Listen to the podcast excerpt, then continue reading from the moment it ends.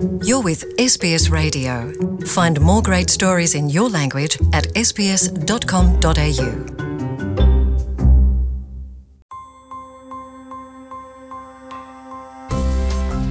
นี่คือพอดคาสต์ของ SBS Radio Settlement Guide เสนอข้อมูล ประเด็น และเรื่องราวเกี่ยวกับการอาศัยอยู่ในออสเตรเลีย โดย SBS ไทย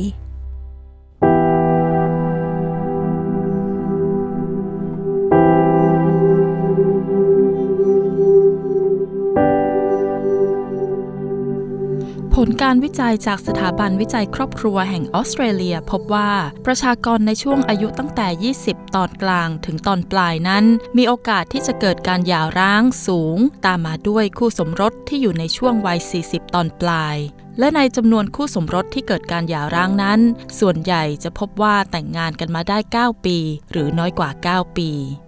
การหย่าร้างนั้นเป็นกระบวนการที่ค่อนข้างตรงไปตรงมา โดยใช้เวลาเพียง 3 เดือนที่จะทำให้ข้อกำหนดต่างๆ สมบูรณ์ ตามที่คุณ Florence Cruz Montalvo ซึ่งเป็นทนายความของฝ่ายช่วยเหลือด้านกฎหมายครอบครัวในระยะแรกเริ่ม และการให้บริการแก่ผู้ลี้ภัย ที่ศูนย์ปรึกษากฎหมายในรัฐนิวเซาท์เวลส์ได้อธิบายว่า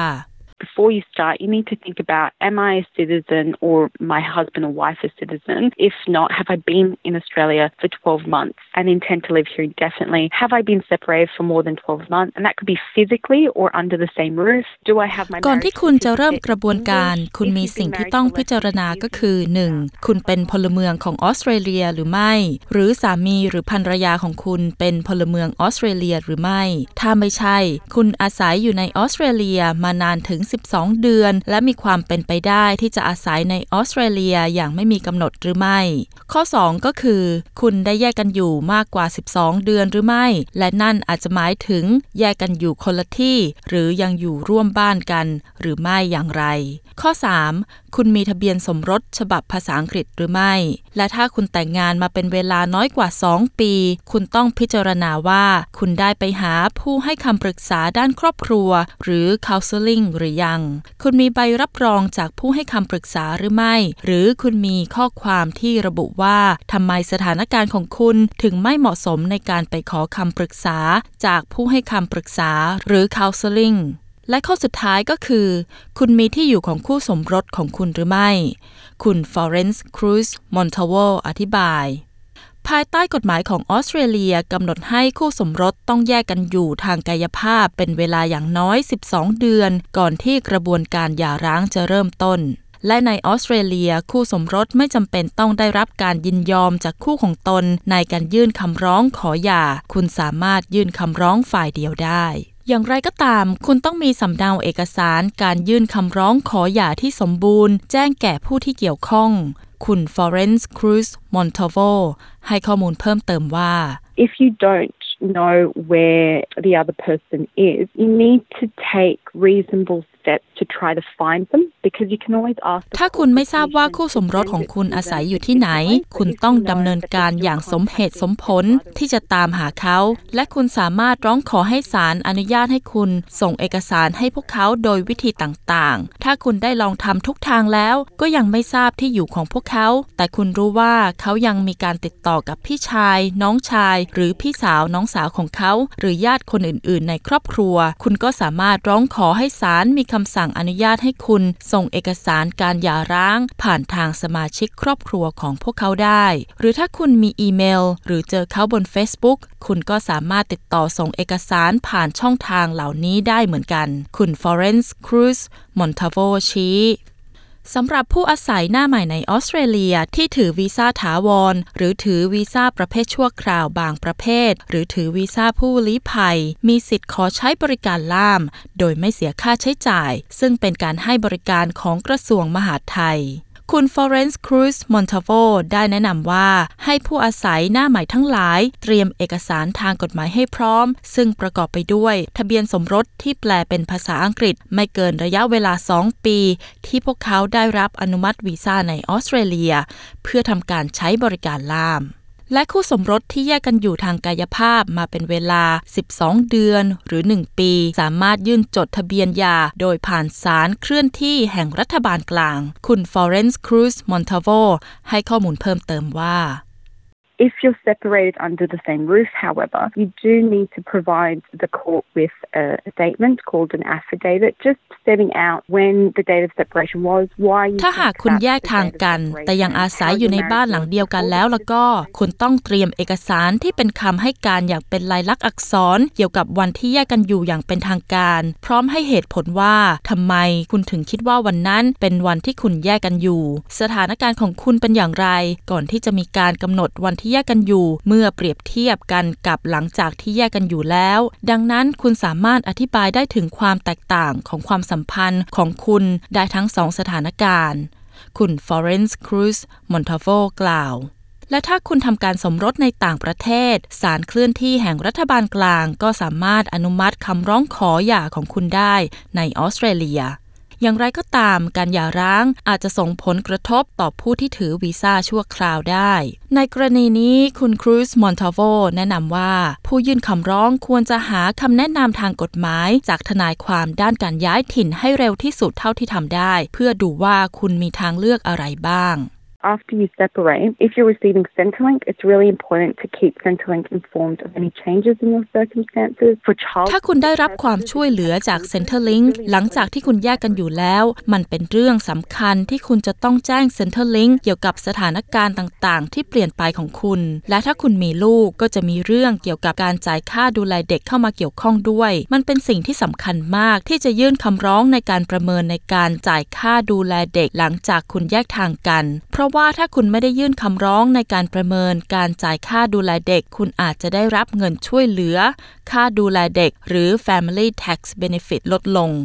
คุณ Florence Cruz Montalvo ย้ำหลังจากวันที่ได้รับคำสั่งศาลในการอนุมัติให้หย่าได้ คู่สมรสจะมีเวลา 12 เดือน เพื่อมีการตกลงแบ่งทรัพย์สิน คุณ Florence Cruz Montalvo อธิบายขั้นตอนนี้ว่า if there isn't any property, then no, you don't necessarily have to go through a settlement. But it's the people who own houses together, or if the other spouse has a house in their sole name, but you ถ้าคุณ were living ทั้ง in คู่ that ไม่ house, มีอสังหาริมทรัพย์ คุณก็ไม่จำเป็นต้องดำเนินการในเรื่องนี้ แต่ถ้าคุณมีบ้านร่วมกัน หรือถ้าคู่สมรสของคุณมีบ้านในชื่อเขาแต่เพียงผู้เดียว แต่ไม่มีชื่อของคุณเป็นเจ้าของร่วม แต่คุณอาศัยอยู่ร่วมกัน และถือว่าบ้านเป็นบ้านของครอบครัวแล้วก็ คุณก็ต้องทำการตกลงแบ่งทรัพย์สิน คุณฟอเรนซ์ครูซมอนทาโวชี้การแบ่งทรัพย์สินในขั้นตอนสุดท้ายนั้น ไม่จำเป็นว่าจะต้องแบ่งเท่ากันคนละครึ่งเสมอไป ศาลจะทำการพิจารณาถึงสถานการณ์เฉพาะตัวต่างๆ ของแต่ละฝ่าย คุณฟอเรนซ์ครูซมอนทาโวให้รายละเอียดว่า who contributed what financially. So who worked, who paid for what, what assets did they bring to the relationship, and they look at the non-financial ศาลจะพิจารณาว่าใครเป็นคนรับผิดชอบทางการเงินด้านใดบ้าง ใครทำงานอะไร ใครจ่ายอะไร ทรัพย์สินอะไรที่แต่ละฝ่ายครอบครองก่อนการสมรส และศาลยังพิจารณาถึงความมีส่วนร่วมที่นอกเหนือจากเรื่องการเงินด้วย เช่นการดูแลครอบครัว ดังนั้นการทำอาหาร การทำความสะอาดบ้าน การดูแลเด็ก การดูแลบ้าน การดูแลระหว่างสามีภรรยา ศาลก็จะพิจารณาถึงสถานการณ์การเงินของการสมรสนี้ และค่าใช้จ่ายต่างๆ ก็จะมีการปรับข้อตกลงต่างๆ เนื่องจากคุณต้องการความช่วยเหลือในอนาคตหรือไม่ หรือเพราะว่าคุณต้องดูแลลูก หรือมีภาวะด้านสุขภาพ หรือความพิการต่างๆ หรือไม่ หรือเป็นคำสั่งศาลให้แบ่งทรัพย์สินอย่างเท่าเทียมกันในทุกกรณีหรือไม่ คุณฟอเรนซ์ครูซมอนทาโวกล่าวเพิ่มเติม จากตัวเลขล่าสุดของสถาบันวิจัยครอบครัวแห่งออสเตรเลีย เปิดเผยว่า เกือบจะครึ่งหนึ่งของการหย่าร้างในออสเตรเลีย มีเรื่องบุตรที่อายุต่ำกว่า 18 ปีเข้ามาเกี่ยวข้องด้วย ส่วนใหญ่แล้วเด็กๆ ทุกคนในออสเตรเลียจะได้รับการปกป้องจากโครงการการประกันเงินเลี้ยงดูบุตร หรือ Child Support Scheme ซึ่งจะประเมินว่าผู้ปกครองฝ่ายใดฝ่ายหนึ่งจะต้องจ่ายค่าเลี้ยงดูบุตรเป็นจำนวนเท่าไหร่ให้กับอีกฝ่ายหนึ่ง ถ้าคู่ไหนที่ไม่สามารถตกลงกันในเรื่องนี้ได้ ก็สามารถติดต่อขอความช่วยเหลือได้จากกระทรวงบริการสังคม หรือ Department of Social Services ได้ คุณเอมมาสมอลวูดรักษาการผู้อำนวยการศูนย์ปรึกษากฎหมายของรัฐวิกตอเรียอธิบายเกี่ยวกับเรื่องนี้ว่า Many parents actually come to their own agreement about how child support should be paid and how much should be paid. But where parents ส่วนมากแล้วในที่สุดผู้ปกครองหลายคนจะตกลงกันได้ถึงข้อตกลงในวิธีการและจำนวนค่าใช้จ่ายในการดูแลบุตร แต่ถ้าในกรณีที่ผู้ปกครองทั้งสองไม่สามารถตกลงกันได้ในเรื่องค่าใช้จ่ายในการดูแลบุตร หรืออะไรที่ควรจ่ายในการดูแลบุตรหลังแยกทางแล้วแล้วก็ คุณสามารถติดต่อกระทรวงพัฒนาสังคม และความมั่นคงของมนุษย์หรือ Department of Human Services ในการใช้บริการโครงการการประกันเงินเลี้ยงดูบุตร เพราะเจ้าหน้าที่จะให้การประเมินว่าผู้ปกครองฝ่ายหนึ่งควรได้รับเงินเลี้ยงดูบุตร เป็นจำนวนเท่าไหร่จากอีกฝ่ายหนึ่ง เพื่อประโยชน์ของเด็กเป็นที่ตั้ง คุณเอมมาสมอลวูดเปิดเผย คุณจะต้องชำระค่าธรรมเนียมจำนวน 910 ดอลลาร์ ในการยื่นคำร้องขอหย่ากับศาลเคลื่อนที่แห่งรัฐบาลกลาง อย่างไรก็ตาม คุณอาจจะได้รับการลดหย่อนค่าธรรมเนียม หากคุณอยู่ในสถานการณ์พิเศษ คุณเอมมาสมอลวูดแนะนำว่าคุณควรทราบถึงสถานการณ์ทางการเงินในปัจจุบันของครอบครัวของคุณ เพื่อจะสามารถเจรจาข้อตกลงที่เป็นประโยชน์สูงสุดต่อบุตรของคุณ เธอชี้ว่า it's a good idea to make sure both parents or parties have all the household finance information. So get copies of that for both parties so everyone knows what the situation is with the household finance. มันเป็นความคิดที่ดีที่ทำให้มั่นใจว่า ทั้งพ่อและแม่มีข้อมูลทางการเงินของครอบครัว ดังนั้นควรเก็บสำเนาเอกสารไว้ทั้งสองฝ่าย เพื่อที่ว่าทุกคนจะได้รับทราบถึงสถานการณ์ทางการเงินของครอบครัว มันสามารถช่วยได้ในเรื่องการเจรจาตกลงต่างๆ เช่นเรื่องบ้านที่จะต้องดำเนินการต่อไป ซึ่งมันอาจเป็นเรื่องที่สำคัญมากสำหรับการดูแลเด็ก คุณเอมมาสมอลวูดอธิบายทิ้งท้าย หากคุณกำลังพิจารณาเรื่องการหย่าร้าง คุณสามารถไปได้ที่เว็บไซต์ของศูนย์ปรึกษากฎหมายแห่งชาติ เพื่อได้ข้อมูลว่าคุณสามารถขอคำปรึกษาทางกฎหมาย โดยไม่เสียค่าใช้จ่ายจากที่ไหนในรัฐของคุณได้บ้าง รายงานเรื่องนี้โดยคุณเอมี่เชียนอยู่หวัง SBS News เรียบเรียงและนำเสนอโดยดิฉันชยดาพาว SBS ไทย ที่ผ่านไปเป็นพอดแคสต์ของ SBS Radio ฟังสารคดี Settlement Guide เพิ่มเติมได้ที่ sbs.com.au forward slash thai